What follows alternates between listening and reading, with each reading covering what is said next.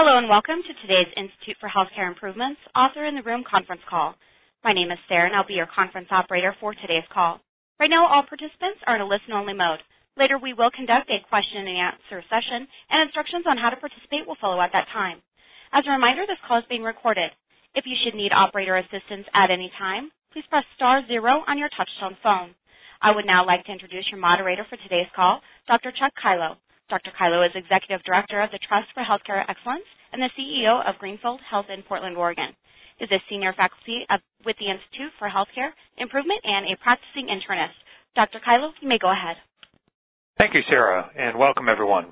Uh, once again to Author in the Room, a monthly program sponsored by JAMA, the Journal of the American Medical Association, and IHI, the Institute for Healthcare Improvement. As Sarah said, my name is Dr. Chuck Kilo, and I will be your moderator for today's call. We're delighted that you could join us today.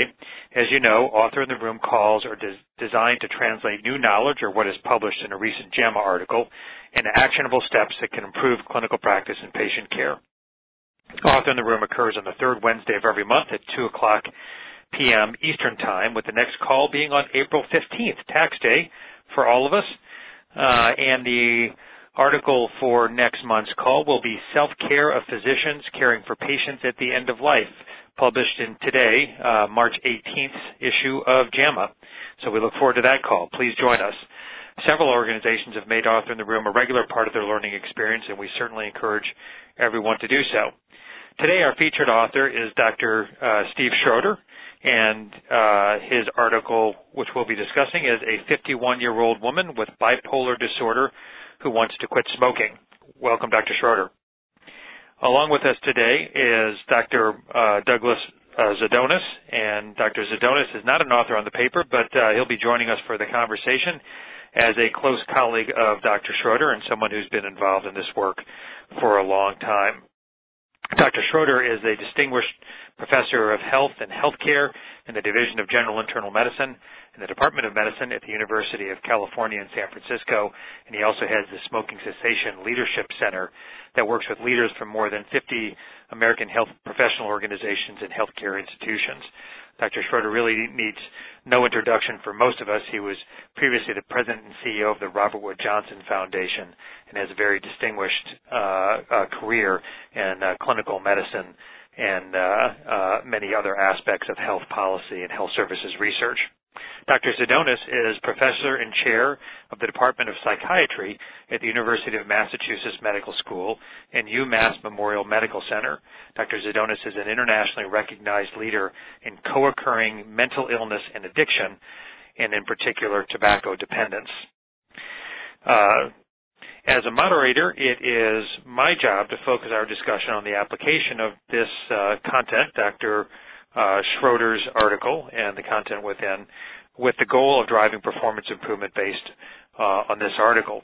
Once again, Author in the Room is designed for you to hear directly from the authors uh, about their research so that we can move this more effectively into clinical care. Uh, here's how the hour will proceed. Dr. Uh, Schroeder will give us about a 10-minute overview summarizing his article. Uh, we'll have just a few more comments thereafter to draw out some of the implications, uh, and then we'll move on to your questions and answers. I want to stress how important your participation is on these calls. Uh, this is a great forum to get clarification on anything in the article itself by hearing directly from Dr. Schroeder and to compl- contemplate with others the significance of these findings and the steps that we might take to put this information towards improved clinical care. There are approximately 75 lines uh, on the call today with several individuals per line. Some members of the media may be present on today's call on a background basis only. One other note, this call is being recorded and will be made available on the IHI and JAMA websites as podcasts. Complete details are available on their websites. So let's get started. Let me once again introduce Dr. Steven Schroeder, who will provide an overview of his, author, uh, of his article. Dr. Schroeder. A triple thanks. Thanks to you, Chuck, for having uh, this uh, subject on the Meet, Meet the Author series. Uh, thanks to my colleague Doug Ziedonis for joining me as a content expert. And thanks to all of you who care enough about this issue, which has been, frankly, off the radar screen way too long. And I can think of very few other issues that have such potential upside health benefit if we make a difference on them. So let me do a brief summary of my uh, paper, which was in the February 4th issue of JAMA. Uh, first of all, as background, smoking among patients with mental illness, as I'm sure all the people on this call know, is a major and underappreciated public health problem. Uh, Doug and our center have independently estimated that approximately 200,000 of the 443,000 annual deaths from smoking occur in this population. That is, people with mental illness and/or substance abuse. Uh, the same popul- people with serious mental illness die on average about 25 years earlier than the general population, and their illnesses are generally their deaths are generally not from suicide or homicide. Uh, they're from uh, cardiovascular illnesses, COPD, diabetes, all of which are either uh, e- either smoking has a major cause in or can certainly complicate. Uh, smoking rates in the mental illness population are extremely high. Uh, they tend to be from 50 to 80 percent and in general, the more severe the psychiatric condition, the higher the rate of smoking. So, for example, persons with schizophrenia uh, can have uh, rates of smoking over 80%. Uh, patients with mental illness and or substance abuse disorders are uh, a disproportionate share of the tobacco market, and the industry knows this. Although they um, constitute generously about a fifth of the population of the United States, they consume 44% of all the cigarettes uh, that are bought here and smoked here. And uh, why do they do that? Well, they have, as I mentioned, higher rates of smoking. Uh, they also tend to smoke more cigarettes, so they're more of the heavy smokers. And they also smoke them down to the butt. So um, if you look at an ashtray in a uh, psychiatric hospital or outside of an AA meeting, um, you will notice that there's very little cigarette left next to that filter. Uh, it's interesting, and I'm sort of sad that um, the mental health treatment culture has a long history of tolerating smoking among these patients. In that respect, it's almost like the uh, military, where both cultures permitted and subtly encourage the sort of the smoke them if you've got them. And in mental health, it's been that uh, often the staff smoke too. They go outside for smoke breaks. Um, and it's been felt that, uh, and, and cigarettes in mental in- institutions have been often used as a reward for good behavior, as a punishment, that you can't go out for your smoke if you if you violated rules. They've been used for uh, as a sexual barter. Uh, so there's a really an inglorious history here. Um, and I think part of the reason they were so tolerated was a sense among clinicians and the family that this was one of the few pleasures left to these patients. So it's sort of a Poor old Uncle John, he's had a sad life. Cigarettes are his friend. Let's not take that away from him. But things are changing now. We're in a sea change. And why has that happened? Well, one is the science on secondhand smoke.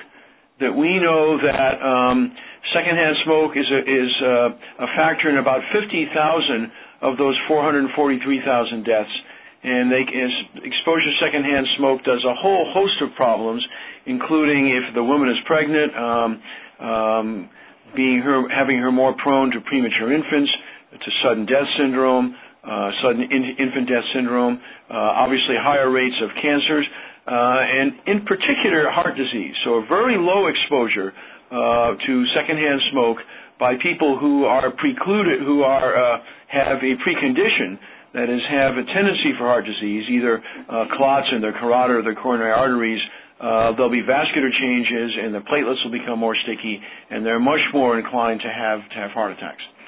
Um, the other bit of science that has accelerated uh, making this an issue of concern is the recent uh, study that showed that persons with serious mental illness die on average about 25 years earlier than the rest of the population. And as I mentioned, a huge chunk of that is from smoking. Uh, what we hadn't realized until recently is most of these patients would like to quit. And recent uh, surveys that we've helped to, sponsor show that about 70% of patients, for example, with chronic uh, de- depression or bipolar illness would like to, to quit. That's about the comparable rate of smokers in the general population. There's also a trend now for psychiatric hospitals to go smoke free. Three years ago, 41% were, were smoke free. Now it's 49%, and that number is going up. Uh, there was a lot of concern when uh, psychiatric hospitals were going to go smoke free that it would make patient care worse, that there'd be violence, there'd be episodes. In fact, the reverse has happened. Uh, discipline is easier when cigarettes are out of the mix, um, and in fact, staff have more time to do therapeutic contacts and not have to worry about uh, caring about the, the cigarette issue. Um, there are a number of uh, things that are special to smoking and smoking cessation among the, the mentally ill. One is uh, the question of does smoking cessation exacerbate chronic mental illness? That is, if someone has a psychiatric condition and they stop smoking, will it get worse? And there are early data in the literature, which I go over in the paper, which raise uh, very high rates, that particularly with chronic depression, that the depression will get worse after stopping smoking. But more recent reviews and studies say no, and so the national experiment in the mental hospitals says no. There's also some controversy about whether patients need to be stabilized uh, with their psychiatric condition before they stop smoking. Uh, and again, we're not sure about that. Some people say yes, and some say no. It's interesting. This was a challenge for me as an author because JAMA is rigorous about making everything evidence based, and yet um, there's a sort of a shocking lack of evidence around much of the issues of smoking and mental illness, and Doug knows that more than almost anyone, uh, and also a shocking underfunding by the NIH of this critically important issue. A second problem in dealing with uh, does uh, mental illness change after stopping smoking is that nicotine withdrawal can mimic the symptoms of chronic depression. Uh, and so uh, sadness, feelings of re- regret, uh, even suicidal thoughts. Um, there are some other issues about treatment uh, of smoking cessation treatment in this population. One is that changes in smoking status can change blood levels of psychotropic medicines because um, the um, the ingredients in cigarette smoke can activate the CYP246 uh, liver enzymes that deconjugate psychotropic medicines and other things like caffeine. So um, you wind up if you're taking if you're smoking and taking these medicines and getting blood levels, you're going to have to get more of the medicines than if you stop smoking. And one of the things that can happen, for example, if, if a patient is drinking six or seven cups of caffeinated coffee per day and stops smoking, their caffeine levels are going to be a lot higher, and they're going to feel jittery. And some of them may uh, link that to stopping smoking but in fact it's really that they're getting higher levels of caffeine. And the same holds for many of the psychotropic drugs such as haloperidol and phenothiazine. Um, a, a, relatively u- unique aspect of mental health treatment that is not seen in uh, other parts of, of medical care where the encounter is typically very brief is the encounters are longer and there is the opportunity to splice in counseling for um, smoking cessation into the therapeutic meeting. And this is something that uh, we'd like to uh, see if it could be made uh, a more regular part of the therapeutic meetings. Uh, the other issue about uh, smoking, uh, about stopping smoking, is the the telephone quit lines. So every state operates a telephone quit line, which is toll free, and it provides services. these are offered uh, to anyone who calls in, and most of the callers are smokers. A few of them are family, asking how they can get their spouses or their kids or their parents to, to stop smoking. You can dial these in any state by calling 1-800-QUIT-NOW. You'll get connected to a seasoned counselor who will do an empathic intake, um, will uh, spend 30 to 40 minutes. In some states, there's a fax re- referral system, which occurs in the Commonwealth of Massachusetts and others. Uh, in some states like California, if you're in the state Medicaid program and you uh, finish one of these uh, sessions, they will send you they'll send you a voucher so that you can get free nicotine replacement therapy at your local pharmacy. Um, what we're not sure of is how effective uh, these quit lines work for, pe- for people who also have chronic mental illness, but we know now that the existing quit lines are getting a lot of such calls, and that they're serving this population, and for the most part doing it well. Um, re- regarding uh, medications, you know, what is the best way to treat people with mental illness who want to stop smoking? Uh, it's really pretty much what is true for people who don't have mental illness and want to stop smoking. That is, it's a combination of counseling and pharmacotherapy.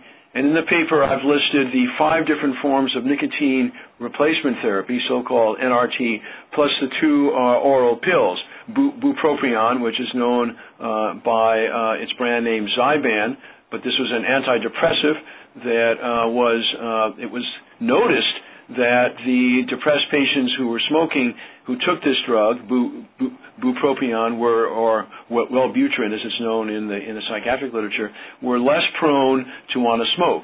The other one, the other oral pill, is a more recent one. It's called varenicline. It is a specifically designed drug to um, uh, be a partial ni- nicotine agonist that is, it sits on the nicotine receptor in the brain and it diminishes the hit that you get from a cigarette smoke uh, and also it lessens the withdrawal symptoms from the nicotine. That latter drug um, is a controversy. Uh, and the controversy is as such. It's been marketed very successfully by Chantix.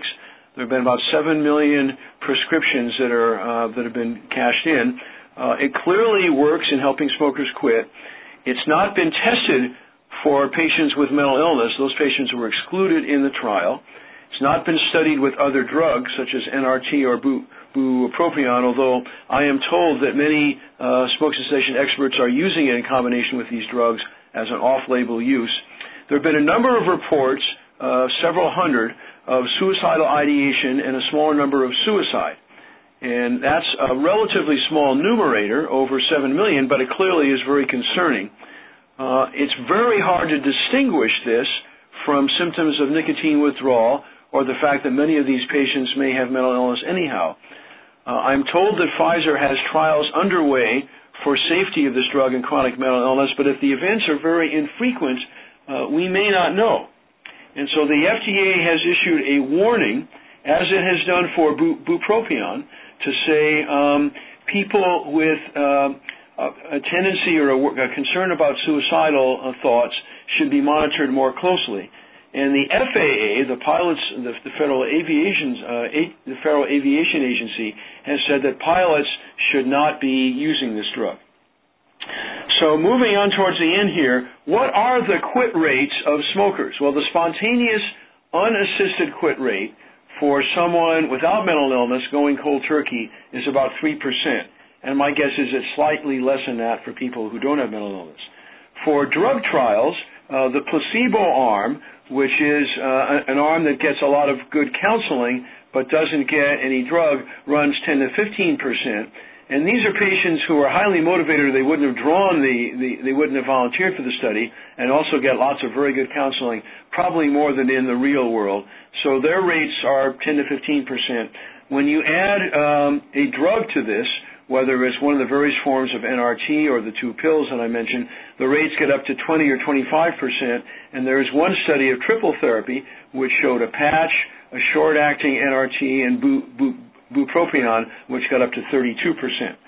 Um, the trick is to motivate clinicians and smokers to do better and not to be dismayed by the fact that even in the best of trials, uh, most smokers who try to quit don't quit. And the important data are that there are now more ex-smokers in the United States than current smokers, uh, and that the average smoker who's able to quit, it takes them eight to ten trials. So uh, let me close with six un- unanswered questions. One is, um, what do we know about the best drugs to help uh, smokers with mental illness quit? And as far as we know now, according to the 2008 updated public health guideline for treating tobacco dependence, these are no different from what uh, smokers without mental illness are using. The second issue is the suicidal risk for varenicline, whose brand name for Pfizer is Chantix. We don't know that yet. We may never know that, in which case we have to balance off uh, the uh, small but finite danger or possible danger of using a drug versus the, re- the very real benefit of stopping smoking. Uh, the third issue is the length of drug treatment. Most drug trials only give uh, 12 weeks of therapy, and yet um, we know from the data from Sharon Hall and others that longer duration therapy has higher quit rates. and it particularly may be for this population, uh, you want you might want to look at six months, nine months, even 12 months. It's clearly better to take the smoking cessation drugs, even on a chronic basis, than to keep smoking. Although many of the patients themselves aren't going to want to do that. A fourth question, which is more germane to this population, is is risk re- reduction. That is, is smoking less a valid second choice? And the data are that you don't save much in health benefits by cutting back, for example, from two packs to one pack or one pack to a half pack. You may save a little bit in cancer risk, but you really don't save much. What you do get, though, is you get to make it easier to quit the next time around. So that is at least a gain, and also you obviously have less secondhand smoke for others. The fifth question that we'd like to have more answers on is how well the quit lines treat this population. And finally, and I don't need to ask the people on this call, but for some of your colleagues, how to motivate clinicians to do a better job in making this an important issue and offering it to patients who'd like to quit. And how do we get more advocacy in places like the, the NIH to give this issue the attention that it, that it really deserves? So, Chuck, uh, thank you, and back to you. Dr. Schroeder, thank you very much. It was a wonderful overview and I'm really looking forward to the conversation. You really hit on a large number of very important topics that, that uh, should lead to a lot of questions from the audience.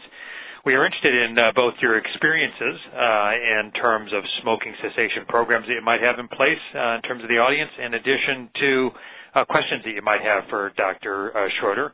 And in this section of the call, Dr. Ziedonis is going to join in with us, and uh, he will provide some color commentary on the questions and engage in the conversation along with us. I'm reminded that uh, back in August of 2006, we did the uh, varenicline uh, article with Dr. David Gonzales, who is the lead author on that, uh, published on uh, July 5th of 2006. So it has been uh, two and a half years ago, as you suggested before the call.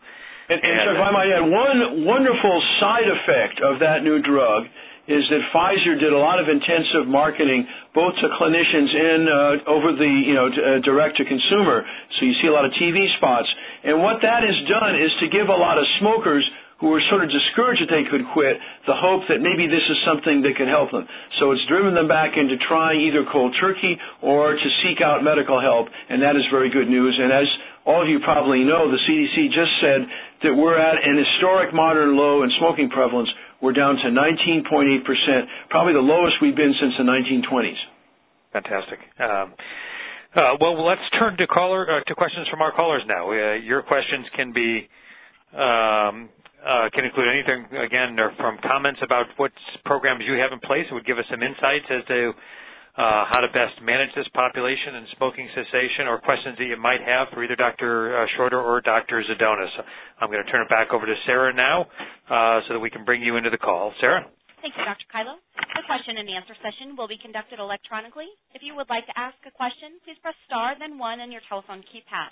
If you're joining us by speakerphone, please make sure your mute function is turned off to allow your signal to reach our equipment.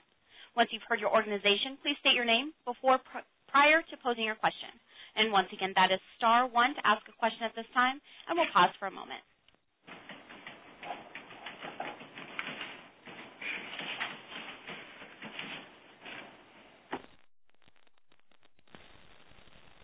And we'll take our first question from Sheppard Health System. If you could just uh, give us your name uh, again, uh, that would be wonderful, and let us know again where you're calling from. Yeah, I'm Dr. Sudhir Kushlani from the Sheppard Pratt Health System. I have uh, two questions. One is, uh, I know mechanistically, uh, Chantix will act as an antagonist in the presence of nicotine. So how is that people are combining NRT with uh, with Chantix? That's my first question.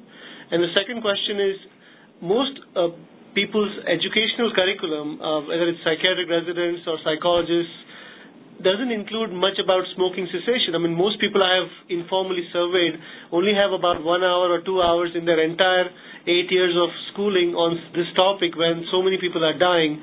You know, what, what can be done more from a regulatory front on this top, on this uh, important health issue? Let me give a crack at those uh, at those two very critical questions, and then ask my colleague Doug if he wants to answer. Uh, nicotine is actually, uh, uh excuse me, ver, ver, varenicline is a partial nicotine agonist. So um, it sits on the receptor and it um, it gives a little bit of, do- of, of release of dopamine. And so what we don't know is whether there's enough uh, enough uh, real capacity left on the site so that extra nicotine can stimulate more more of the dopamine. And uh, my guess is there will be subsequent trials uh, to test that. Uh, the issue of uh, the training is you're absolutely right, but uh, Dr. Judith Prochaska at UCSF has actually worked with a group called RX for Change, three pharmacy faculty, to develop a curriculum for residents. She's tested it. The residents like it. The residents do better now than they used to. And so I, and I think we're going to have uh, access to that. And if you want to look up on the website of the Smoking Cessation Leadership Center, which is Smoking Cessation Leadership, all one word, dot ucsf dot edu. That's Smoking Cessation Leadership dot ucsf dot edu. You can get guided to that curriculum. Doug, you want anything? Uh, yes, thank you, Steve, uh, you did a fabulous presentation and a great summary for educating other people in the future. So thank you for that and inviting me to participate. Uh, I'm going to make one little comment about varenicline. You're right, it's a partial agonist. There actually is a literature in animals of adding nicotine to varenicline, and you don't get any additional stimulation of dopamine. So that's why um, that was kind of the fundamental mechanism uh, data that suggested you wouldn't get a benefit from adding, you would not get a benefit from adding nicotine replacement to varenicline clinically my experience is that patients, of course, try things on their own, and since NRT is available uh, over the counter, they've experimented, and in their own experiments have told me that either that route or smoking on top doesn't uh, give them a boost. So probably the animal data and, and people experimenting is true. I don't, I'm not aware of a clinical trial in that area. Second important, very important topic is the issue of training. Uh, it will require all of us to add to our own CME continuing education like this event. Uh, I'm assuming the people on this call are the leaders, and so you all are going to have to take leadership in helping to change this culture uh, within mental health settings of one where smoking is the norm to creating a culture where smoking is not the norm. So we're all working for that. Uh, Steve mentioned his website. It is terrific, and it will also give you links to many other uh, websites that will give you toolkits because uh, I think this is such a great thing that JAMA is doing. Uh, and for me personally, Uh, it's one thing to have these evidence-based practices available. It's another to change clinical practice. And I do believe for this, it will also require organizational change. And that will require leadership, strategic planning, and it will also require training everybody in the basics. You could go to the website and some of the links to get materials. There are also a couple of programs nationally. Uh, the University of Medicine and Dentistry of New Jersey, the Robert Wood Johnson Medical School, uh, Jill Williams and her terrific group uh, has a five-day training program and a, a couple of smaller day training programs that people could participate. Here at the University of Massachusetts, we have Judy O'Keen and our shop uh, that also does uh, different levels of intensive training, and there also are available online a number of training opportunities. Um, I do think as uh, the staff training will be a critical piece, and that each of you on the call will have to be thinking about what could you do individually different in your practice, and how do you integrate it into your practice. Uh, there are a number of new behavioral therapy manuals that have come out that also would be training guides. Uh, you could put in your Google learning about healthy living. It will be also in a couple of the websites on Dr. Schroeder's site, but that will give you a manual you could start using this afternoon. Uh, learning about healthy living, and that's for lower motivated uh, patients that you could use in group or individual. Uh, there are also a number of models. Sharon Hall has a model for depression and smoking and how to integrate mood management into helping patients with depression quit smoking. We have manuals for helping people with schizophrenia or, uh, or addictions to uh, quit uh, smoking. And how do you integrate tobacco into that? Motivational interviewing, learning that is also another important um, model. So there's a lot of training out there. It's a matter of access and getting to it. Really great information. And uh, Steve, can you repeat the website for us again? Smoking Cessation Leadership ucsf.edu. And smoking cessation leadership doesn't have any spaces. Right. Okay. All right, Sarah. Next uh, caller. Our next caller is from Harvard University. Go ahead, please. So we we can't hear you. Perhaps you're on mute. I am on mute. Okay. There you go. Um, I'm a nurse here at Harvard University, and we're providing smoking cessation to our clients. What I have found, uh, reading the article, I was very surprised to read that smoking is not as, even though one thinks it's about self-medicating, it really isn't so.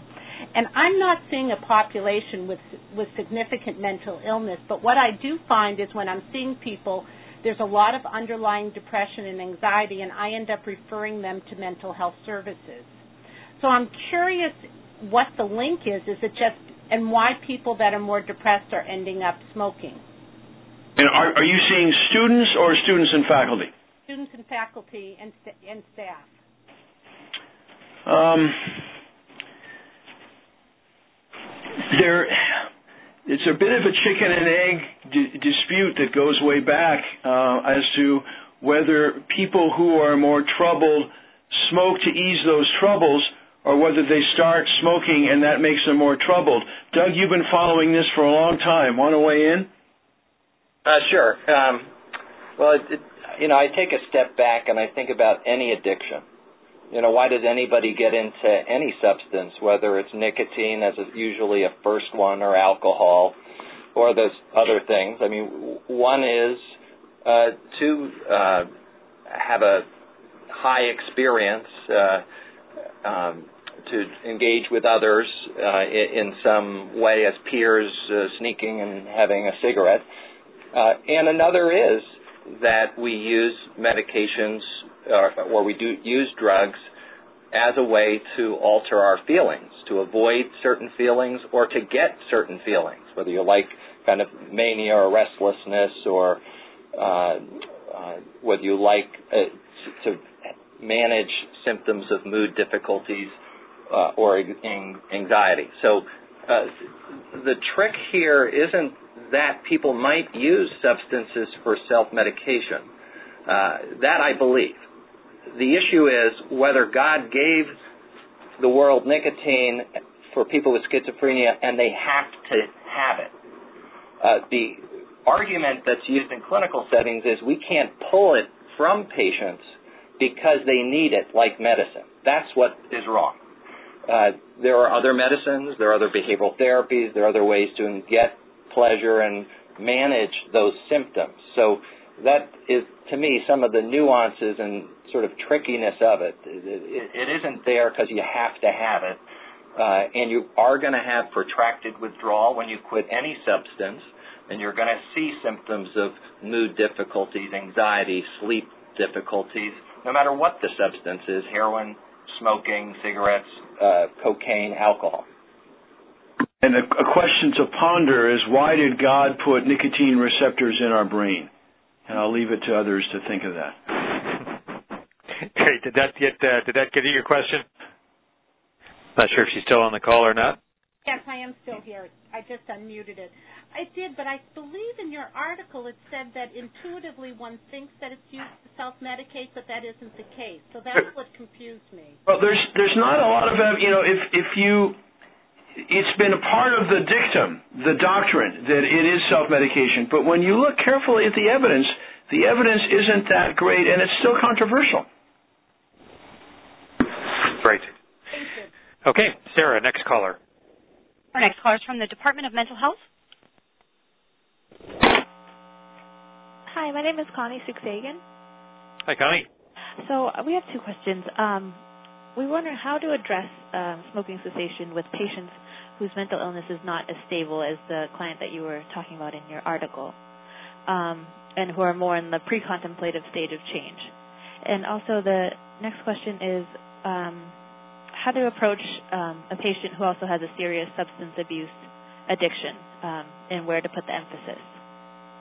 Great. Two excellent questions, Connie. Um, issue I address in, in, in the article, and there, again, what's tragic is we don't have as much evidence in this field as we should. The conventional wisdom is it's much more harder to get an unstable patient to quit.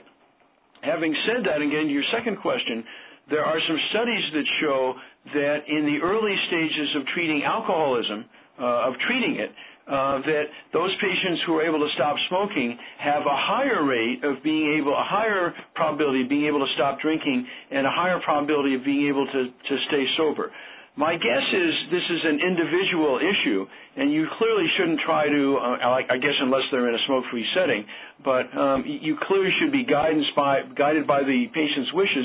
But one of the arguments that you can make is if the goal is to achieve wellness, it is incompatible to be well and to keep smoking. I might add uh, to Steve's comments that um, framing things as a wellness issue is a terrific one, and SAMHSA's starting to move in that direction.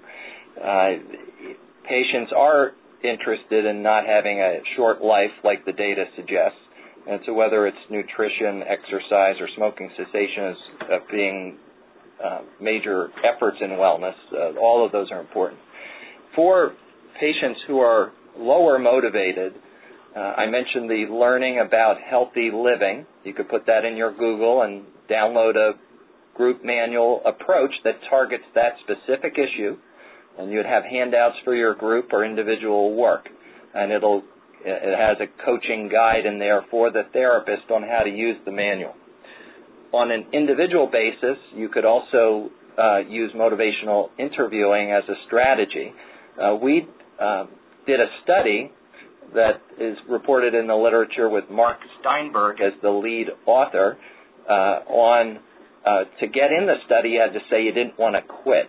And what we found, there were three powerful uh, feedback tools that we uh, used that got one third of the patients in a month to go for treatment help. And again, to be in the study, there were people with schizophrenia who said, we don't want to quit.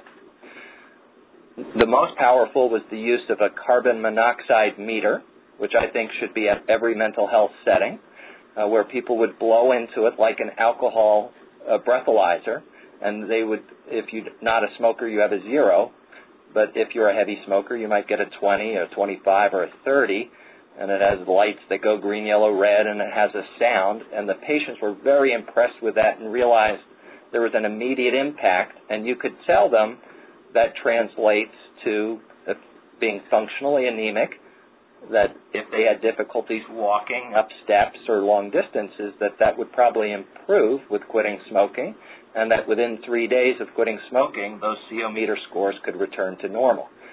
Uh, that was very powerful. Another was how many dollars per year they spent on cigarettes. When you present it that way, we realized, and we published another paper, that it was over 25% of their income was going up in smoke that had a big weight. And the other is we had a checklist of health problems that were either caused by tobacco or worsened, and almost all of them would check off at, at several of them.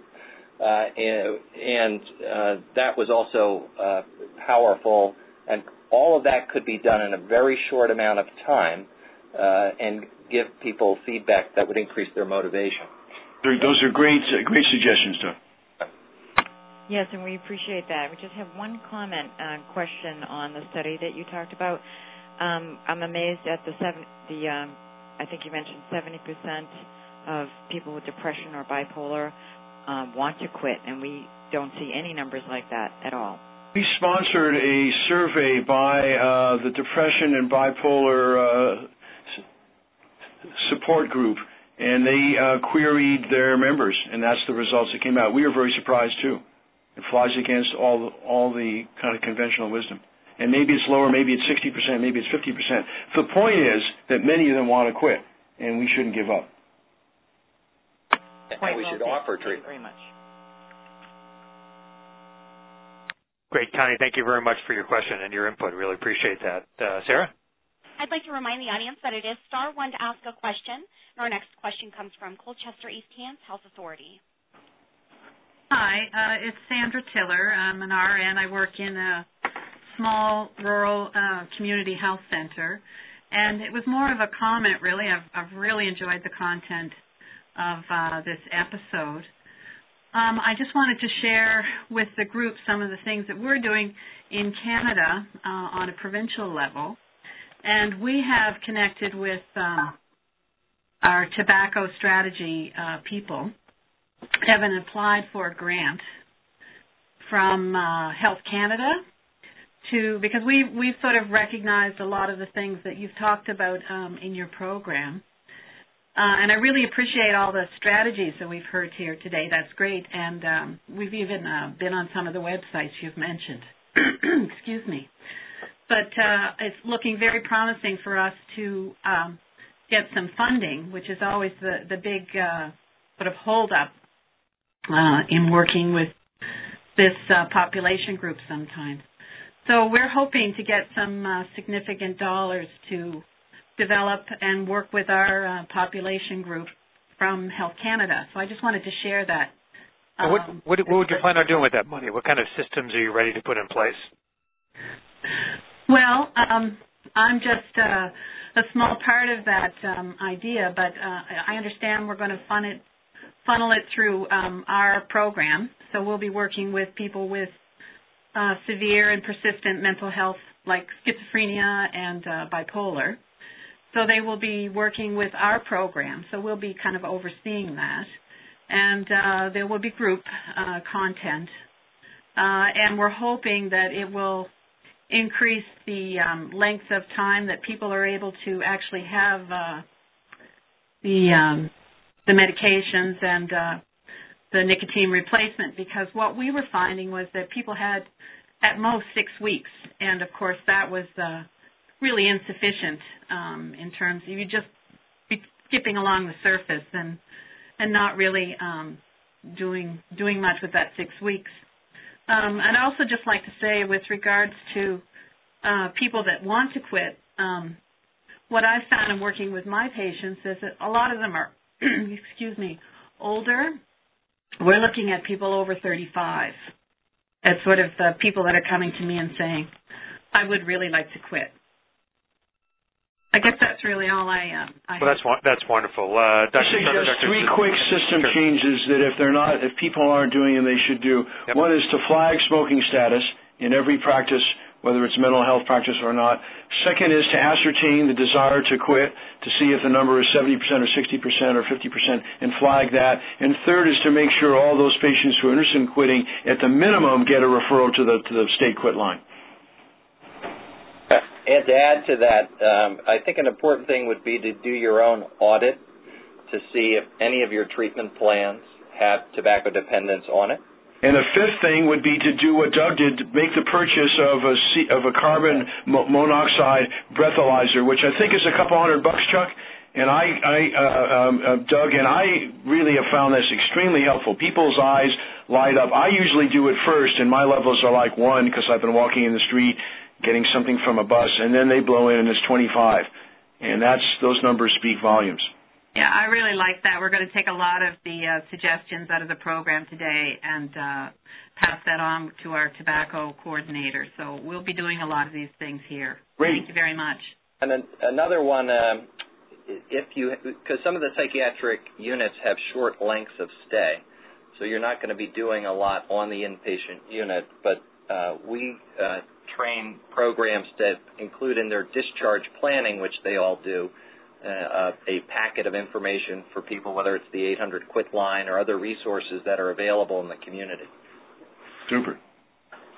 Very, really wonderful. And you know, we we tend to treat uh, smoking uh, smoking uh, as a sort of a separate condition, Steve, as you said, when we ought to treat it uh, not unlike we treat any chronic condition, diabetes, hypertension, uh, coronary artery disease. And when we talk about ambulatory care as a system, uh, and we look at the chronic care model, which most people are familiar with now, it would tell us that we ought to have a registry, a tracking function, as Steve sort of alluded to, that flags the patient, and we ought to we have developed systems around uh, these individuals with uh, who, who, are smokers to make sure and to track what interventions we've applied over time and what our success rate is for that. So, and you've just you've just given us a number of elements for what that system ought to entail, and that's uh, really helpful. Uh, Sarah, next caller. Thank you. We do have three callers left in the queue. Next, we'll go to Eastern State Hospital. Welcome. Yeah, I'm I'm a psychiatrist here at Eastern State, and obviously it's, it's chronically mentally ill individuals. Uh, my question is a uh, duration of uh, treatment uh, for nicotine replacement and any particular agent or combination of agent that might be effective. Um, and uh, if you, the author of this article or any colleague can share, I'll appreciate that. In general, um, the more addicted a patient is, that is, the more they smoke, the longer they're probably going to need treatment. And one way to judge that quickly is to find out when they have their first cigarette. If it's when they first get up, then the chances are that uh, they're going to need longer term uh, treatment, and obviously how many cigarettes per day they they smoke too. Uh, as as has been mentioned, um, the normal uh, the the FDA says you should treat for 12 weeks, but I think with the population we're talking about, unless they're you know unless they really don't want to keep taking the medicine, or unless you think they've got a good shot at, at quitting after 12, I would go at least 24 and may, maybe longer. Doug has probably seen more of these patients than I have, so I would bow to his wisdom. Uh, so I would uh, pick up on what Steve said, and I would separate the NRTs, the nicotine replacements, with the other options. Uh, and some of what we're going to now talk about is essentially off-label, both in dosing amount and also in dosing length. So you can look at the PDR to see uh, what would be recommended there. Uh, you might want to look up, uh, so I'm going to talk about a couple things. I'll start with NRT. One, look up Richard Hurt, H-U-R-T.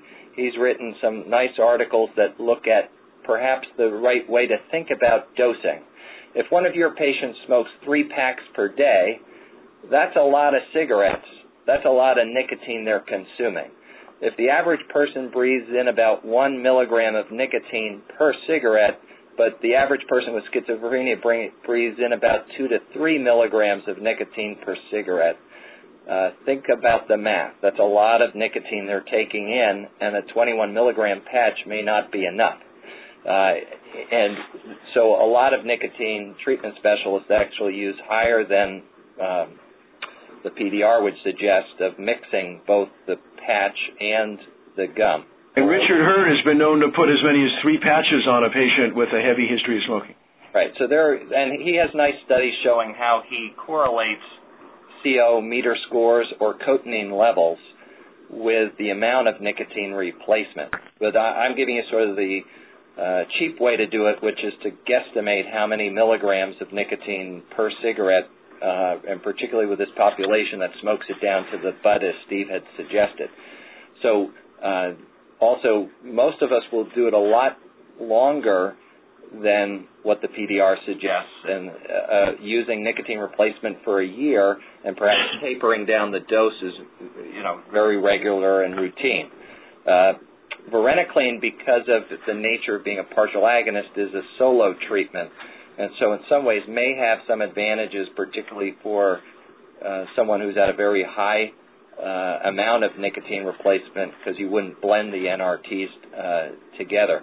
That does have data, again, not with our patient population, which are studies currently going on, but and we hopefully will find out in a couple of years what they find. So clinically, uh, so varenicline in its own studies in uh, average smokers uh, does you can use it for up to a year, and that is uh, probably a better length of treatment because this is a chronic condition.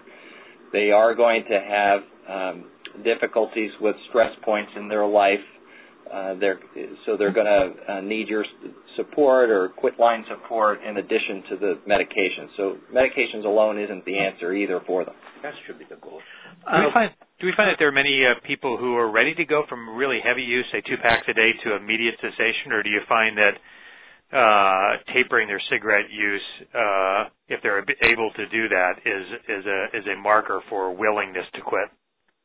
Uh, both, you find some funny cases where people are heavy smokers and something happens, they want to quit right then. They are some of them aren't even in the contemplation stage and they do it. But by and large, the less you smoke and the more you want to smoke, the higher your chances are to to uh, want, to quit. I would agree with that. I mean, uh, we use both strategies, uh, and I think about the last 10 cigarettes as really being the physical dependent cigarettes. Uh, so there's there's usually is some ability to move people down from the three packs to two or one and a half. Uh, but the last 10 are really the tough ones uh, for a lot of people. But as Steve uh, suggested, some it, it's idiosyncratic. Some people are want to quit, they're ready even with a high amount. But uh, I tend to try to taper. Right. Great. I have a follow-up question, if possible. Please. Uh, the goal of the treatment should be to switch or to help a patient to quit uh, and get off nicotine completely in a uh, uh mutually agreed upon a reasonable time frame. Uh, I'm sorry. What, what do you mean by switch? Switch from uh, that to encourage them to quit smoking and go on nicotine replacement therapy, or with the eventual goal to quit even using that, or would that be okay if they say I'm going to quit smoking, but give me the gum, nicotine gum, or give me the patch, and I'm going to use it forever? Oh, if you give me a choice between someone who's going to take the gum or the patch in perpetuity and smoke in perpetuity, that's a slam dunk. Uh, there's very, very little harm from chronic use of NRT, and there's huge harm from smoking. So uh, I wouldn't see that as a failure. So I guess I would agree with Steve, but I have a slightly different spin on it. So if I'm hearing what you're asking, um, I, I do think it's reasonable that people would get off nicotine replacement at some time, and you would talk about this as a transitionary uh, tool that might be used for a year or so, uh, and then some will be happy to eventually get off it. Uh, now, I totally agree with Steve because I do have some patients who continue to use two, three sticks of gum uh, for four, five, six years after quitting a couple packs a day habit, and I have no problem at all. Uh, I think again the analogy might be uh, the use of buprenorphine for heroin, and you might do that for a couple years or less, and get them off it, or methadone they might be on for a long time. Fantastic, Sarah. Do we have time for one more question? Yes, sir. Next, we'll go to University of Wisconsin. Great. Hi, this is Eric Heiligenstein from University of Wisconsin. One of the real leaders in this field. You're going to teach us, Eric. No, no, no, no, no. Your, your, your question. What is it? Um, behavioral toxicity. You mentioned that with varenicline, and in my experience, it seems like nobody owns behavioral toxicity. That uh, I've seen in people quitting with psychiatric disorders who do cold turkey, who use nicotine replacement, who are on bupropion and varenicline. I was wondering uh, your, particularly Doug's experience with this. Let, let me make one quick comment and then hear from Doug. I think there is a subsection of our society that is very suspicious of medicines in general, of the pharmaceutical industry in particular, of the fact that the pharmaceutical industry with some drugs has hidden data. And I think they're seizing on this mm-hmm. as another example of duplicity, and therefore, and there's some very prominent people right. in the in the uh, in the tobacco c- control movement who've told me they hope it goes off the market. So mm-hmm. that's as a background that yeah. I yeah because I, I, I take this seriously. Yeah, I don't see that be you know varenicline owns behavioral toxicity at all. I think it's a risk for everyone, and it's. I think you're the, right. So it's a risk that's no greater than any other risk we would take into consideration in per- prescribing treatments for any other person. But I'd be interested in Doug's opinion on that. Sure. from both my own uh, experience and also from talking to hundreds of psychiatrists who've been using uh, varenicline in both the setting of smoking cessation programs as well as in mental health settings, you know, by and large, the medicine works very well, and you know, there's no magic bullet for everybody, but it works mm. very well and the, the percentage is a low percentage of the behavioral toxicity. But having said that, these are all people who do monitor their patients. And I do think one of the risks that when Paxil came out, that it also needed to be monitored, and we did have side effects and symptoms, and we did realize if somebody just prescribes and doesn't follow up with a patient, that mm-hmm. there can be risk. So even though the numbers are fairly low, and even with the data that's been reported fairly low, but because the side effects could be more severe, I think it warrants us to be appropriate in monitoring and following up with our patients as we would with any other med. But uh, I think uh, that, to me, is the issue, not that it's a bad drug that I agree. causes this for everybody, but it's it, it is a risk, and it mm-hmm. is something we have to take serious, and we do have to monitor and talk with mm-hmm. patients and inform them of the risks but let them know it's a smaller percentage, but we'll check with them and if and what to do if they start to feel some of the symptoms. Right. No, I agree. I mean, I've had more patients who've become suicidal going cold turkey than I've had on varenicline. You know. And that's what makes it so difficult to determine whether there is any risk. Chuck, I think I need to state, as is in the article, that our center, as a center, and me as a person, takes no industry money. Well, thank you, Steve. I appreciate that. Um, and we are at the end of the call. Any last comments? Uh, I would like to remind people of a couple of the uh, web resources that were discussed on the call. Uh, one is your your website, Steve, the Sm- Smoking Cessation Leadership uh, .ucsf.edu. Uh, you could probably just Google Smoking Cessation Leadership Center as well, and you'll get there. It's a national program office uh, sponsored by the Robert Wood Johnson Foundation. And, and the American Legacy Foundation. Uh, great, and the American Legacy Foundation. And uh, what Doug mentioned earlier, living, uh, see, learning about healthy living. And if you just Google that, it'll come right up. And that's a manual that uh, Dr. Ziedonis uh, helped to write, and it's uh, really wonderful as well. Want to thank both of you, Dr. Schroeder and Dr. Ziedonis, uh, for your participation today. Really was a highly energized uh, and very informative call.